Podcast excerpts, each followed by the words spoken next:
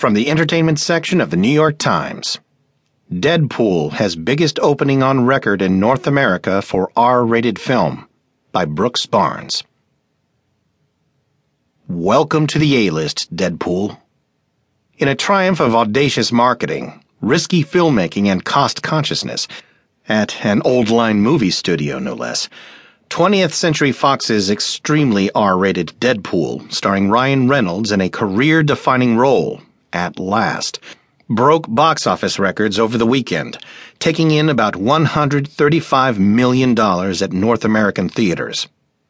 Going into the Valentine's Day weekend, Hollywood expected ticket sales of roughly $70 million but multiplex audiences, apparently hungering for the originality promised by Fox's unusual advertising campaign, powered Deadpool to the biggest domestic opening on record for an R rated movie. The previous record holder was The Matrix Reloaded, which took in $118.3 million in May 2003, after adjusting for inflation. This tells me without any question that new and creative is what audiences want said Chris Aronson, Fox's president of domestic distribution. Aronson said Deadpool could take in another $20 million Monday, when many Americans are off work for President's Day.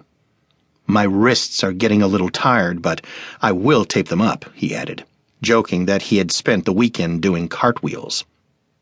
Comedic, violent, and sexually charged, Deadpool stars Reynolds as the title character a Marvel Comics anti hero with freakish self healing powers. Directed by Tim Miller, a first time feature filmmaker, the movie openly mocks Marvel films and finds Reynolds doing unconventional things for this genre, like talking directly into the camera.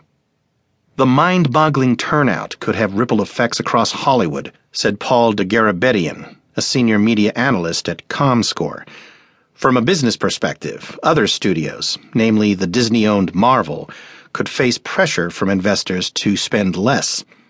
Fox made Deadpool for a relatively inexpensive $58 million. To compare, Marvel's Ant Man, starring Paul Rudd, arrived to $57.2 million in ticket sales in July, but cost $130 million to make. 3D? Who needs it?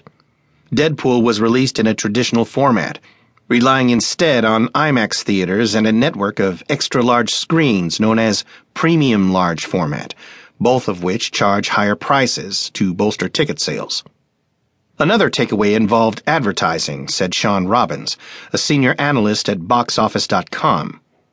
Rather than playing it safe, Fox allowed its president of domestic marketing, Mark Weinstock, to go for broke his subversive campaign included billboards depicting the red suited Deadpool holding handguns in provocative positions, an extremely raunchy online trailer, and having Reynolds live tweet an episode of The Bachelor in character. One of the more bizarre efforts included fake billboards that make Deadpool look like a Nicholas Sparks style romantic drama. Weinstock also advertised the movie on billboards using an emoji for excrement. They were placed in fewer than 10 locations, yet generated coverage from hundreds of websites and trended across social networks. The film ended up generating more mentions on Twitter than any movie other than Star Wars over the past few months, and significantly more than Guardians of the Galaxy and Avengers Age of Ultron to boot, Robin said in an email. The sharp edged campaign succeeded in attracting not just the built in comic book audience but also what has become Hollywood's hardest to reach audience young men. Fox said that 60% of the audience was male. Deadpool could do for Reynolds what Iron Man did for a struggling Robert Downey Jr. in 2008. Deadpool, to compare, easily beat the first Iron Man, which arrived to $108.5 million in adjusted ticket sales, spawning two blockbuster sequels, until now, Reynolds has struggled to find his footing in Hollywood.